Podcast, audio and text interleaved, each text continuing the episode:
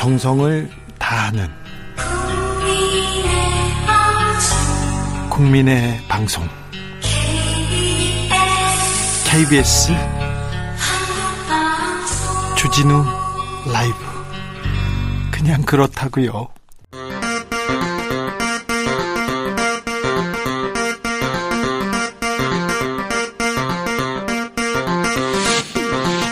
주진우 라이브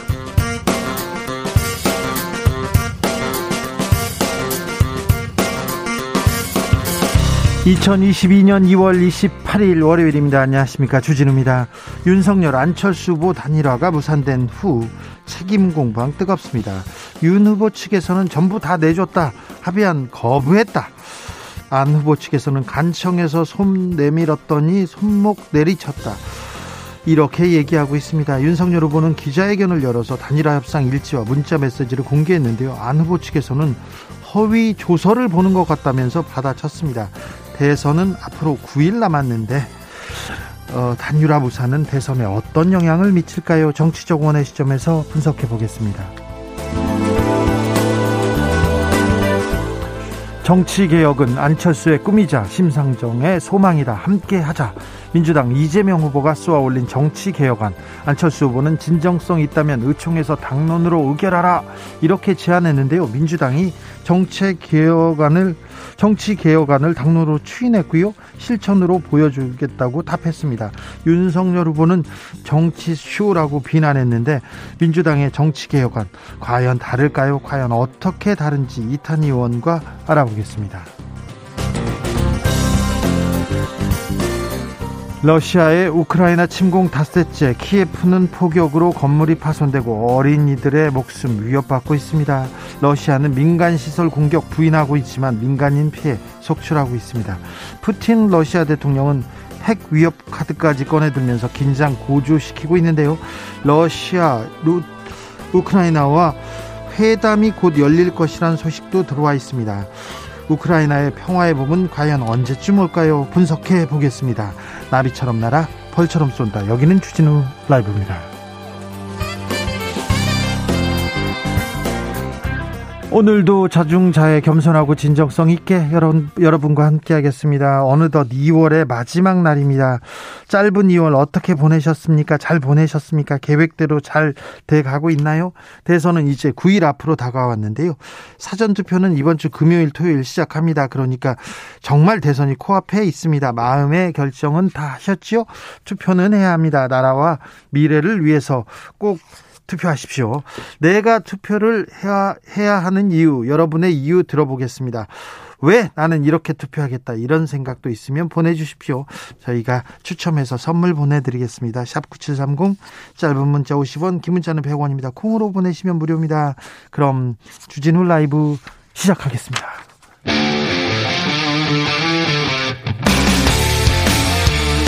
탐사보도 외길 인생 20년 주 기자가 제일 싫어하는 것은?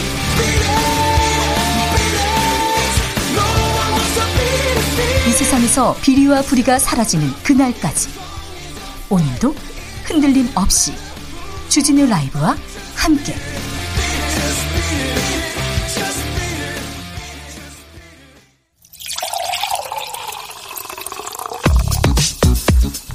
진짜 중요한 뉴스만 쭉 뽑아냈습니다. 줄 라이브가 뽑은 뉴스 주스. 정상근 기자 어서 오세요. 네, 안녕하십니까. 코로나 상황 살펴볼까요? 네, 오늘 코로나19 신규 확진자 수는 13만 9,626명이 나왔습니다. 아이고.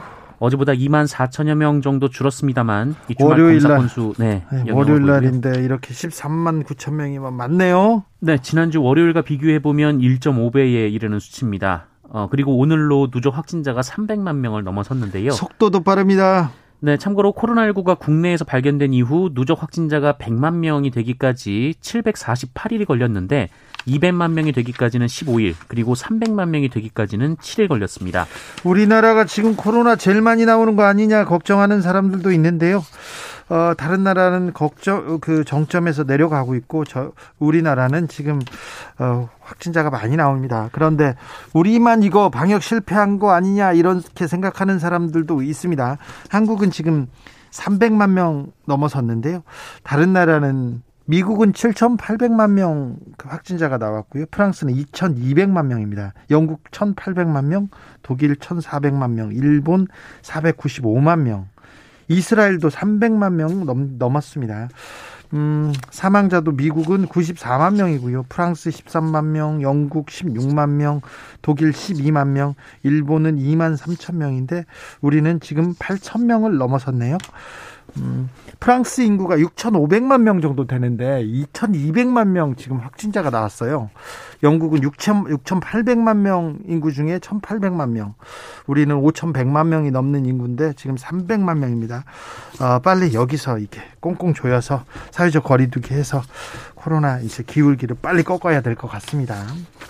정부가 방역 패스 일시 중단하기로 했습니다. 네, 정부는 내일부터 식당, 카페 등 다중이용 시설에서 방역 패스를 일시 중단한다라고 밝혔습니다. 네, 확진자 급증에 따른 보건소 인력난을 해소하기 위한 조치라고 하는데요. 네.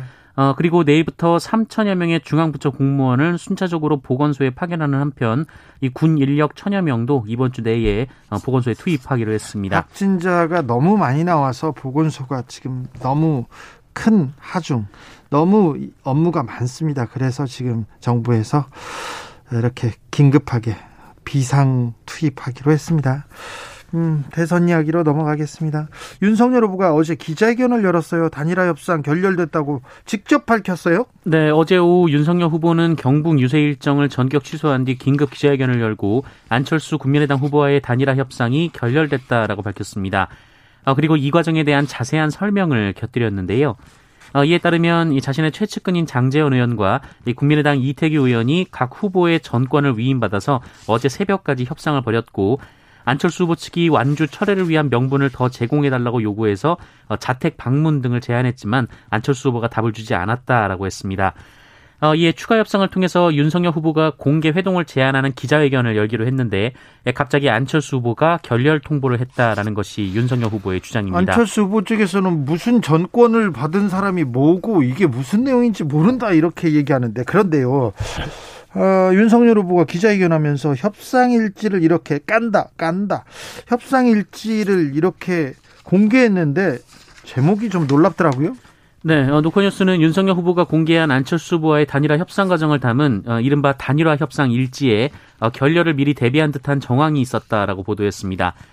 어, 국민의힘 측이 배포한 협상 과정 자료의 이 초기 파일 제목이 정리해서 못 만나면 깐다라는 거였습니다. 깐다. 어, 노컷뉴스는 안철수 후보와 단일화 사안을 정리해서 만나지 못하면 그동안의 협상 경과 일지를 깐다라는 의미로 해석을 했습니다. 그렇게 보이네요. 어, 하지만 국민의힘은 이 해당 파일은 2017년 작성된 표 양식을 기반으로 했으며 이 문서 작성자가 시간이 촉박해서 해당 파일에 덮어쓰기를 하면서 발생한 우연이자 해프닝이라고 설명했습니다. 아유, 또 뭐 이걸 또 우연이라고 하면 좀 그렇네요. 아무튼 네, 우연이라고 하자고요. 근데 아무튼 깐다.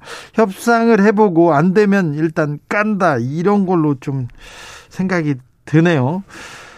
안철수 후보와의 단일화가 무산된 것 같습니다. 그랬더니 국민의힘에서 공세, 총공세에 나선 것 같습니다. 네, 이 국민의힘 핵심 관계자 발로 이 국민의힘이 국민의당에 이 집권 시 인수위 단계부터 이 대등한 자격의 공동 인사권을 부여하는 방안을 제시했다라는 취지의 보도가 이어지고 있습니다.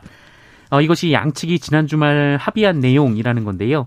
이 국민의힘 핵심 관계자라는 사람은 그 윤석열 후보가 더 내줄 것이 없을 정도로 다 내줬다라고 주장했습니다. 어, 그리고 국민의힘은 안철수 후보 측이 서울, 부산, 인천시당위원회는 양측 인사가 공동위원장을 맡도록 하고 최고위원 두명에 대한 지명권, 어, 그리고 당 싱크탱크의 여의도 연구원장 임명권도 달라는 요구를 했다. 이렇게 주장을 했습니다. 어, 그리고 이 요구도 수용을 했는데 안철수 후보가 이해하기 어려운 이유로 걷어찼다며 이 민주당 이중대 노릇을 선언했다고 이 핵심 관계자가 연합뉴스와의 인터뷰에서 주장했습니다. 국민의당에서는 이게 무슨 소리냐 강하게 반발하고 있습니다. 네, 국민의당은 특히 윤석열 후보가 협상 과정을 공개한 것을 두고 이 책임 회피를 위해서는 어떤 짓도 할 수 있는 신뢰하기 어려운 세력이란 점이 확인됐다라고 주장했고요. 네. 어, 철저한 보완을, 보완을 요청한 것은 윤석열 후보 측이었는데 뜻대로 되지 않자 일방적으로 까발렸다라고 비난을 했습니다. 깐다를 또 까발렸다로 받았습니다. 네, 또 협상 일지는 마치 수사기관의 허위 조서를 보는 느낌이었다라고 주장하기도 했는데요. 허위 조서. 네, 이태규 총괄선대본부장은 공동정부를 구성하는 데 있어서 인수위 문제, 또 행정부 운영 문제, 정당 간의 문제, 합당 등에 대해 윤석열 후보가 가진 구상을 우리가 들은 것이다라며 이 들은 내용을 안철수 후보께 말씀드린 것이지 합의가 아니다라고 선을 그었습니다. 들은 내용을 가지고 말한 건데 무슨 전권 대리인이었냐, 뭐 전권을 가졌나, 그 여기에 대해서 국민의힘에서는 전혀 동의하지 않고 있어요. 네, 안철수 후보도 윤석열 후보 측의 요청으로 만남을 가졌을 뿐 이 전권 대리인 간의 협상이 아니었다라고 주장했습니다. 어, 이와 함께 윤석열 후보 지지자들이 자신에게 3만여 개가 넘는 문자를 보내고 있다면서 어, 이것이 협상 파트너의 태도인지 의문이라고 주장했습니다. 여기에 또 윤핵관 등장 또 논란이 되고 있어요. 네, 윤석열 후보가 전권을 주고 협상케 했다는 장재원 의원을 두고 정치권에서 논란이 이어지고 있습니다. 장재원 의원이 아들 관련 논란에 지난해 선대위 직책을 그만뒀는데 그렇죠 물러났잖아요. 네 가장 중요한 실무 협상을 직책이 없는 사람이 전권을 도맡았다라는 게 민주당의 비판 요지입니다. 음. 국민의힘 측은 협상이란 건 서로 가장 잘 알고 또 신뢰를 바탕으로 일을 되게 만드는 인사가 담당하는 것이다라고 말했습니다. 민주당은 정치 개혁안을 당론으로 추인했습니다. 네, 민주당은 어제 의원총회를 열고 송영길 대표가 발표한 이른바 다당제 연합정치 관련 법안을 당론으로 채택했습니다. 어, 국회의원 연동형, 권역별 비례대표제, 어, 위성정당 방지, 기초지방선거 3인 이상 중대 선거구제 도입 등 이 비례성 강화를 위한 안건들입니다. 네. 또 5년 단임 대통령제를 4년 중임제로 바꾸고 이 대선 결선 투표제 도입을 위한 개헌을 추진하는 내용 담겼다고 합니다. 어, 국, 무총리 국회 추천대 등도 담겼다고 하는데요. 네. 어, 민주당은 우리 잘못에는 눈 감는 내로남불 정치, 어, 위성 정당으로 선거 개혁을 실종지킨 승자 독식 정치 등 민주당이 먼저 반성한다라고 밝혔습니다. 이 문제에 대해서는 이탄 의원하고 2부에서 자세히 이야기 나눠보겠습니다. 김종인 전 국민의힘 총괄 선대본부장이 이재명 후보와 손을 잡을 것 같다는 보도가 나오기도 했습니다. 네, 민주당 이재명 후보가 어제 이 김종인 전 총, 어, 총괄 선대위원장에게 이 선대위 공동 국가 비전위원장을 맡아줄 것을 제안했다라고 합니다. 그랬더니요. 네, 이와 관련해서 김종인 위원장이 숙고하는 중이라고 민주당 측 관계자들이 밝히고 있습니다. 김종인 위원장이 민주당에 그리고 이재명 후보의 손을 들어줄까요? 이것도 참 궁금합니다. 국민의힘에서는 대장동 총공세 이어가고 있습니다. 네, 김은혜 국민의힘 공보단장은 오늘 이 정영학 회계사와 남욱 변호사의 녹취록을 공개하면서 이재명 후보가 대장동 몸통이라고 주장했습니다. 해당 녹취는 2013년 4월 이루어진 건데요. 이 정영학 회계사와 남욱 변호사 간 통화 녹취 내용입니다. 네. 어, 이 녹취에는 남욱 변호사가 유동규 전 본부장이 자신에게 이 본인이 시장님을 설득할 수 있다라는 말을 했고 이 포장해서 시장님에게 던져만 주면 된다라는 말을 했다고 주장하는데요. 어, 시장님도 그림까지 그려가면서 천억만 있으면 되잖아라고 말을 했다. 이렇게 남욱 변호사가 주장했습니다. 그런데 남욱, 정영학, 김만배 이런 녹취록 믿을 수 없다고 국민의힘에서 얘기도 했었는데요. 아무튼 녹취록을 기반해서 폭로 이어갔습니다. 선거 자금 얘기까지 나왔어요? 네, 대장동 의혹을 수사하는 검찰이 이 남욱 변호사로부터 어, 유동규 전 성남 도시개발공사 기획본부장이 2014년 3억 6천만 원을 전달했고 어, 이것이 이재명 당시 성남시장 재선 선거운동에 사용했을 가능성이 있다라는 진술을 확보했다고 어, 오늘 언론이 보도했습니다. 어, 검찰은 지난해 11월쯤 이 대장동 아파트 분양을 담당했던 분양 대행업체 대표가 이 대장동 일당에게 43억 원을 건넨 사실을 파악했는데요. 어, 이 중에 3억 6천만 원이 유동규 씨 쪽으로 흘러갔다는 게 이 남욱 변호사의 진술이라고 합니다. 남욱 변호사가 뭐라고 얘기했습니까? 어, 보도에 따르면 남욱 변호사는 이 돈을 어디에 사용했는지는 알지 못한다라면서도 하지만 시기상으로 이재명 시장의 재선 선거 장업으로 사용했을 것으로 추정한다라고 밝혔다고 합니다. 어, 이에 아. 대해 이재명 후보 측은 허무맹랑한 얘기라고 일축했습니다. 돈을 어디서 썼는지는 모르는데 시기상 선거 선거 기간이었다 이런 이 얘기네요. 네. 알겠습니다. 네, 지켜보겠습니다. 3부 토건 녹취록이 나왔습니다. 내용이 어이구 내용이 충격적입니다. 네, 오마이뉴스가 이 조남욱 삼부토건 회장의 아들 이 조시현 전 삼부토건 부사장과 지인이 나눈 20여 시간의 대화 녹취록을 입수해서 계속 보도하고 있는데요. 회장의 아들입니다. 아들 얘기입니다. 네, 이 녹취록에 조남욱 회장의 동생 조남원 씨가 비리 관련해서 검찰의 수사를 받았고 어, 검찰에 자신의 범행 사실을 자백했다라는 조시현 전 부사장의 주장이 담겨 있었다고 합니다. 예. 어, 이에 조남욱 회장이 조시현 전 부사장에게 어, 윤석열 당시 서울중앙지검 특수 1부장을 찾아가서 이 작은 아버지 좀 봐달라라는 말을 전달할 것을 지시받았다라고 하고요. 어, 이를 조시현 전 부사장이 직접 전했다고 이 녹취록에서 지인에게 말하는 내용이 있었다고 합니다. 그러니까 조시현 부사장이 이 얘기를 지인한테 얘기했다는 내용이 담겼다는 거죠. 그렇습니다. 당시 다만 당시 윤석열 후보는 이번에는 봐줄 수 있는 한계치를 넘어섰다 이런 말을 했다고 하는데요. 하지만 결국 조남원 부회장은 당시 기소되지 않았었습니다. 아 예, 네 충격적이네요. 러시아와 우크라이나 회담을 하기로 했다고요? 네, 러시아의 우크라이나 침공이 닷새째인데요. 어, 양국이 오늘 벨라루스에서 회담을 갖기로 합의를 했었습니다.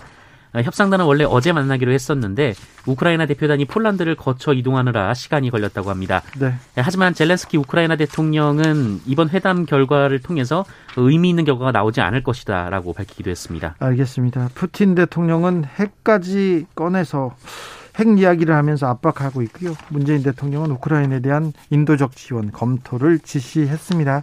주스 정상근 기자와 함께했습니다. 감사합니다. 고맙습니다. 아, 우리나라 시각 그 오후 6시에 회담이 여저, 예정돼 있는데 좀 의미 있는 진전이 있었으면 합니다. 러시아와 우크라이나 대화 말입니다. 아, 우크라이나 침공 닷새째인데요. 피해 상황 심각한 것 같습니다. 국내 거주하고 있는 우크라이나 우크라이나 사람들이 180명 정도 되는데요.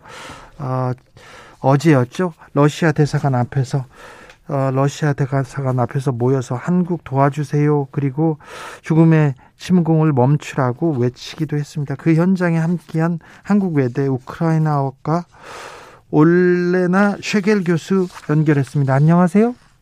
네, 안녕하십니까. 네, 어제 그 시위 주최하셨죠, 교수님?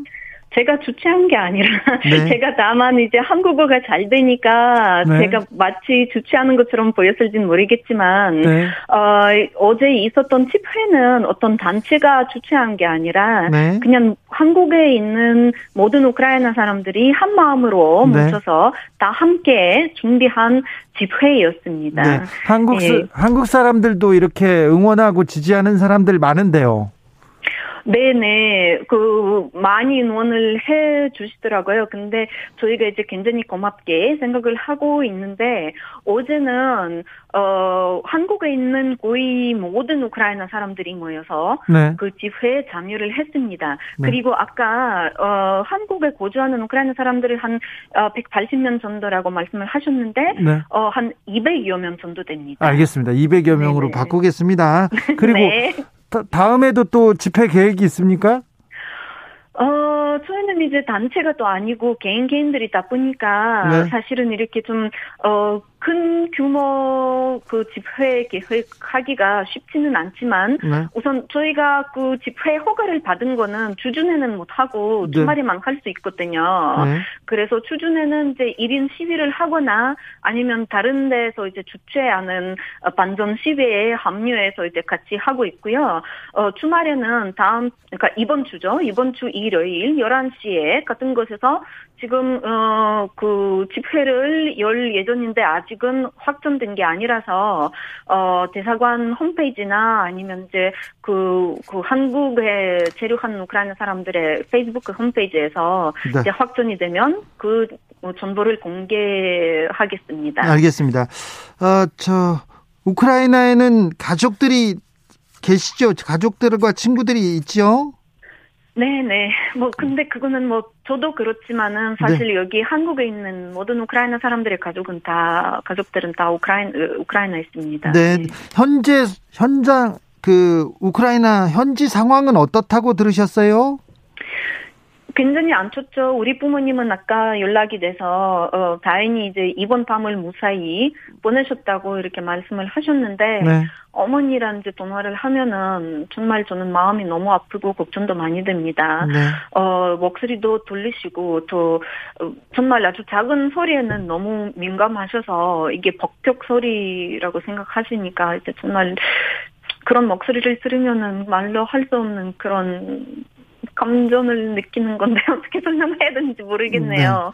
네. 예, 그래서 지금 이제 그 진군의 집에 이제 그 자택이니까 진군의 집에 지내고 있으면서 거의 항상 이제 지하실에서 시간을 보내고 있고요. 어, 올라오더라도, 음, 전기는 그래도 지금 들어오고는 있는데 그래도 이제 불을 켜면은 어 공격을 당할 수 있으니까 불도 끈 채 이렇게 주로 지하실에서 지내고 있습니다. 아 그렇군요.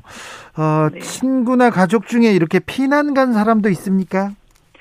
어, 저희 가족 같은 경우는 비난을 가지 못했었어요. 왜냐하면 이제 그, 어, 폭격이 시작하면서 도로가 위험해지고 또 다리가 복파되면서 길이 박을됐으니까 못 가는 부분도 있고 또, 어, 지금, 어, 그, 비난 갈 수 있는 길은 우크라이나 서부인데요. 네. 우크라이나가 이제 땅이 넓다 보니까 우리 부모님이 서부까지 가려면은, 가시려면은 이제 기름이 필요한데 지금 가지고 계시는 기름은 그 길에 반밖에 못 가는 겁니다. 예. 네, 그래서 우선은 안 움직이는 게 더 안전하다고 파악을 하셔서 어, 기업 근처에 계속 계시는 겁니다. 네. 네.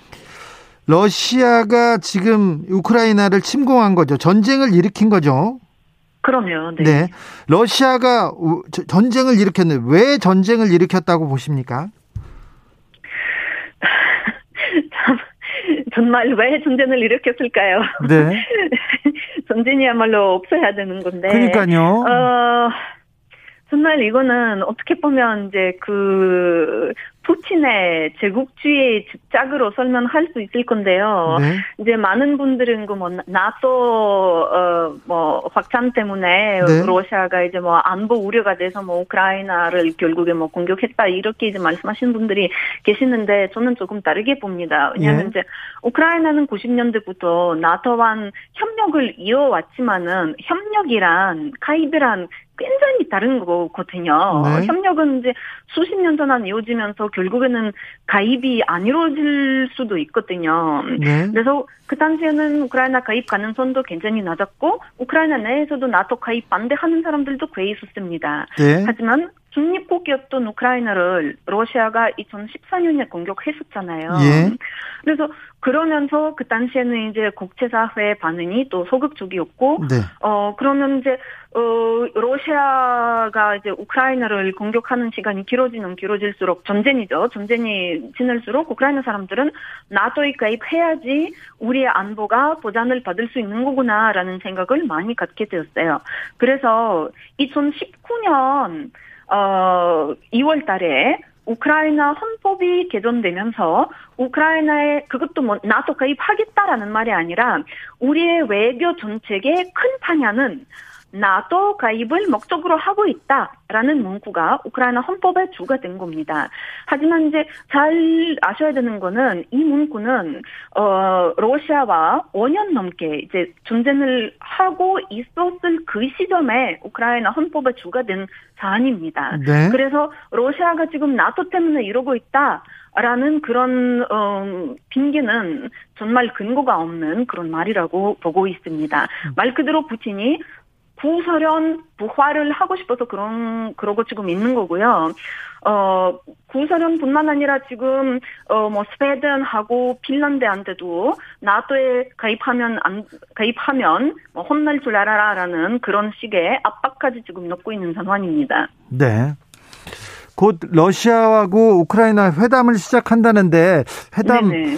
회담에서 좀 좋은 결과가 나올까요? 회담으로 전쟁을 멈추게 할 수 있을까요? 참 그럴 가능성이 높지 않아 보입니다. 왜냐하면 이제 어, 잘 아시겠지만 젤렌스키 대통령도 큰 기대를 하고 있지 않는다 이렇게 얘기를 했었고요. 어 실제로는 이제 러시아가 그 회담에 참여를 했을 때 협상을 그 회담에 참여를 했을 때 어떤 조건들을 요구할 건지 한번 들어봐야 될 건데 러시아야말로 주로 이제 협상이 아니라 일반적인 이제 한복을 요구할 가능성이 높기 때문에 우크라이나 는 한복을 절대로 받아들일 수 없는 겁니다. 네. 어 대통령도 아마 받아들이지 않을 거고 어 우선 무엇보다도 국민들이 받아들일 수 없는 상황입니다. 네. 네. 양성근님, 음, 양성근님께서 무도한 러시아의 우크라이나 침공 규탄에 동참합니다. 우크라이나의 처절한 항전에 지지의 마음을 보탭니다. 어, 어떻게 도울 수가 있을까요? 한국에서 이렇게 우크라이나 사람들 응원하는 사람들이 많습니다. 우리가 한국에서 어떻게 조금 도울 수 있을까요? 네, 정말 많은 응원들이 이루어지고, 이루어지고 있습니다. 우크라이나 사람들은 굉장히 고맙게 생각을 하고 있고요. 어, 사실은 제가, 어, 오늘 새벽에 새벽 3시쯤에 우리 어머니랑 이제 그 전화를 하면서 한국 분들이 이제 응원을 많이 보내 주신다 이렇게 이제 어 어머니 마음은 좀 위로하려고 이런 말씀을 드렸는데 어머님이 이제 거의 울먹이면서 그런 마음은 정말 감사하지만 우리한테 지금 필요한 거는 전투기와 무기입니다. 그렇게 말씀하셨어요. 왜냐하면 그 얘기하기 직전에 어머니는 그런 얘기를 하셨어요. 지금 우크라이나에서 그 계엄련이잖아요. 그러면 이제 날이 어두워지면은 밖에 나가면 안 되는 상황입니다. 네. 그러면 이제 우크라이나 사람들은 밖으로 안 나가는데 이게 그 집에 숨어 있다가 밖에 다니는 사람이 있으면은 그게 이제 러시아군 일 가능성이 높은 겁니다. 근데 지금 우리 부모님이 이제 계시는 집에 우리 가족뿐만 아니라 이제 다른 어, 노부부 가족 두 개도 있, 있어요. 예. 그러면 이제 남자들 노인 남자 세 명인데 그 사냥촌 하나 가지고 있어요. 그래서 밖에서 이제 이산한 사람 두 명이 보여서 우리 아빠를 포함한 이제 나머지 그 두 사람이 같이 이제 모여서 그촌 들고 이제 나가셨는데 잡지는 못했어요. 그래서 음. 그 얘기하고 난 뒤에 우리 엄마는 우리가 이제 우리 아버지하고 이제 다른 분들은 그 이상한 사람들을 이제 그 잡으러 나가셨는데 그 사람들은 소천이나 이런 거 가지고 있었다면은 어떻게 했을까? 우리 우리는 무기는 하나도 없다. 싸우려고 하는 의지가 강한데 싸울 무기가 없으니 어떻게 싸울 수 있나. 그래서 이제 어, 그런 전투, 그러니까 계속 이제 폭격이 이루어지고 있으니까 우리도 이제 러시아 이제 그 공군을 막을 막을 수 있는 그런 공군이 더 필요한 거고 그런 말씀을 하시니까 저는 정말 아,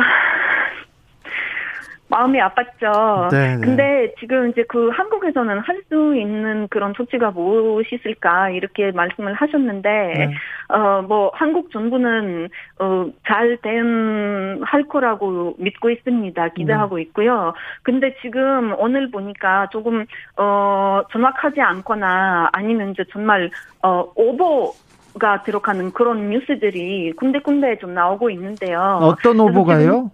음, 그러니까 예를 들어서 어 그러니까 어제 그 집회 관한 뉴스도 네. 어떤 일부 언론에서 우크라이나 와 러시아 공동 집회 같이 했다 이런 식으로 이제 잘못된 보도가 나오고 있습니다. 예, 예. 우크라이나 사람들은 러시아 사람들이랑 절대로 같이 변화 시위를 하지 않아요. 러시아 사람들 자기네들끼리 하고 싶다면은 우리는 말리지 않지만은 우리 입장에서는 그 사람들이랑 같이 한다는 거는 2차 대전 때 나치들이랑 같이 한다는 거랑 똑같은 겁니다. 그래서 어떤 이제 그 시위자들은 러시아 사람인데 우크라이나 사람으로 자기 소개를 하는 사람도 있고 근데 그 우리가 어제 집회를 열었는데 거기서는 러시아 사람은 단 한 명도 없었습니다. 네, 알겠어요. 우리는 러시아 사람들랑 같이 안 합니다. 네. 러시아에서 그런, 러시아에서도 전쟁을 반대하고 우크라이나를 지지하는 사람들은 있죠.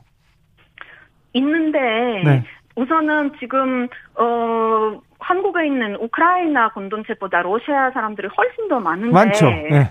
예, 근데 어제 과연 몇 년이 그 집회에 나왔었을까요? 몇 년안 예. 됐었거든요. 그리고 깊이 얘기를 해보면은 이제 그 사람마다 물론 이제 그 반대하는 이유가 다르지만 보면은 이제 자국민들이 피를 흘리는 거를 싫어해서 뭐 반대하는 사람들도 있고 심지어 예. 이 사람들한테 정말 그러니까 그 반 푸틴일지 몰라도 친우크라이나는 아니거든요. 그 알겠습니다. 그 사람들한테 크림반도가 어느 나라의 연토냐 물어보면은 대부분은 답변을 피할 겁니다. 예, 예. 그래서 하여튼 이런 우리나라가 지금 러시아로부터 공격을 받고 있는 상황에서는 우리는 러시아 사람들이랑 함께 할 수가 없습니다. 알겠습니다. 아무튼 우크라이나 대통령도 시민들도 러시아군에 결사 항전하는 그러니까 어, 맨 주먹으로 막 대항하는 거 보고 놀랍고 감동적이기도 했습니다. 어, 전 세계가 러시아를 규탄하고 있습니다. 네네. 그래서 저 우크라이나 사람들도 그거를 굉장히 이제 많이 보고 그런 응원에 큰 힘을 입고 있습니다. 굉장히 고맙게 생각을 하고 있고. 네. 다만 제가 한 가지 부탁을 할 수 있다면은 네. 지금 유럽 같은 경우는 러시아 언론을 뭐 스푸트니키라든가 아니면 그 라시, 어, Russia Today 이런 방송을 지금 금지했는데 한국에서는 금지를 안 시키고 있거든요. 예. 근데 이런 이제 그 정말 이게 프로파간다 언론들인데 예. 이런 언론들 통해서 한국에 정말 가짜 뉴스가 굉장히 많이 들어오고 있습니다. 그래서 바라는 게 있다 하면은 우선 그런 이제 가짜 뉴스를 퍼뜨리는 러시아 중동 언론들을 어떻게 좀 막아 막을 수 있었으면 굉장히 고맙게 저희가 이제 생각을 알겠습니다. 하겠습니다. 교수님 저도 고민을 하겠습니다. 네, 감사합니다. 지금까지 올레나 쉐겔 한국외대, 한국외대 교수였습니다. 감사합니다. 네, 감사합니다. 교통정보센터 다녀오겠습니다. 김한나 씨.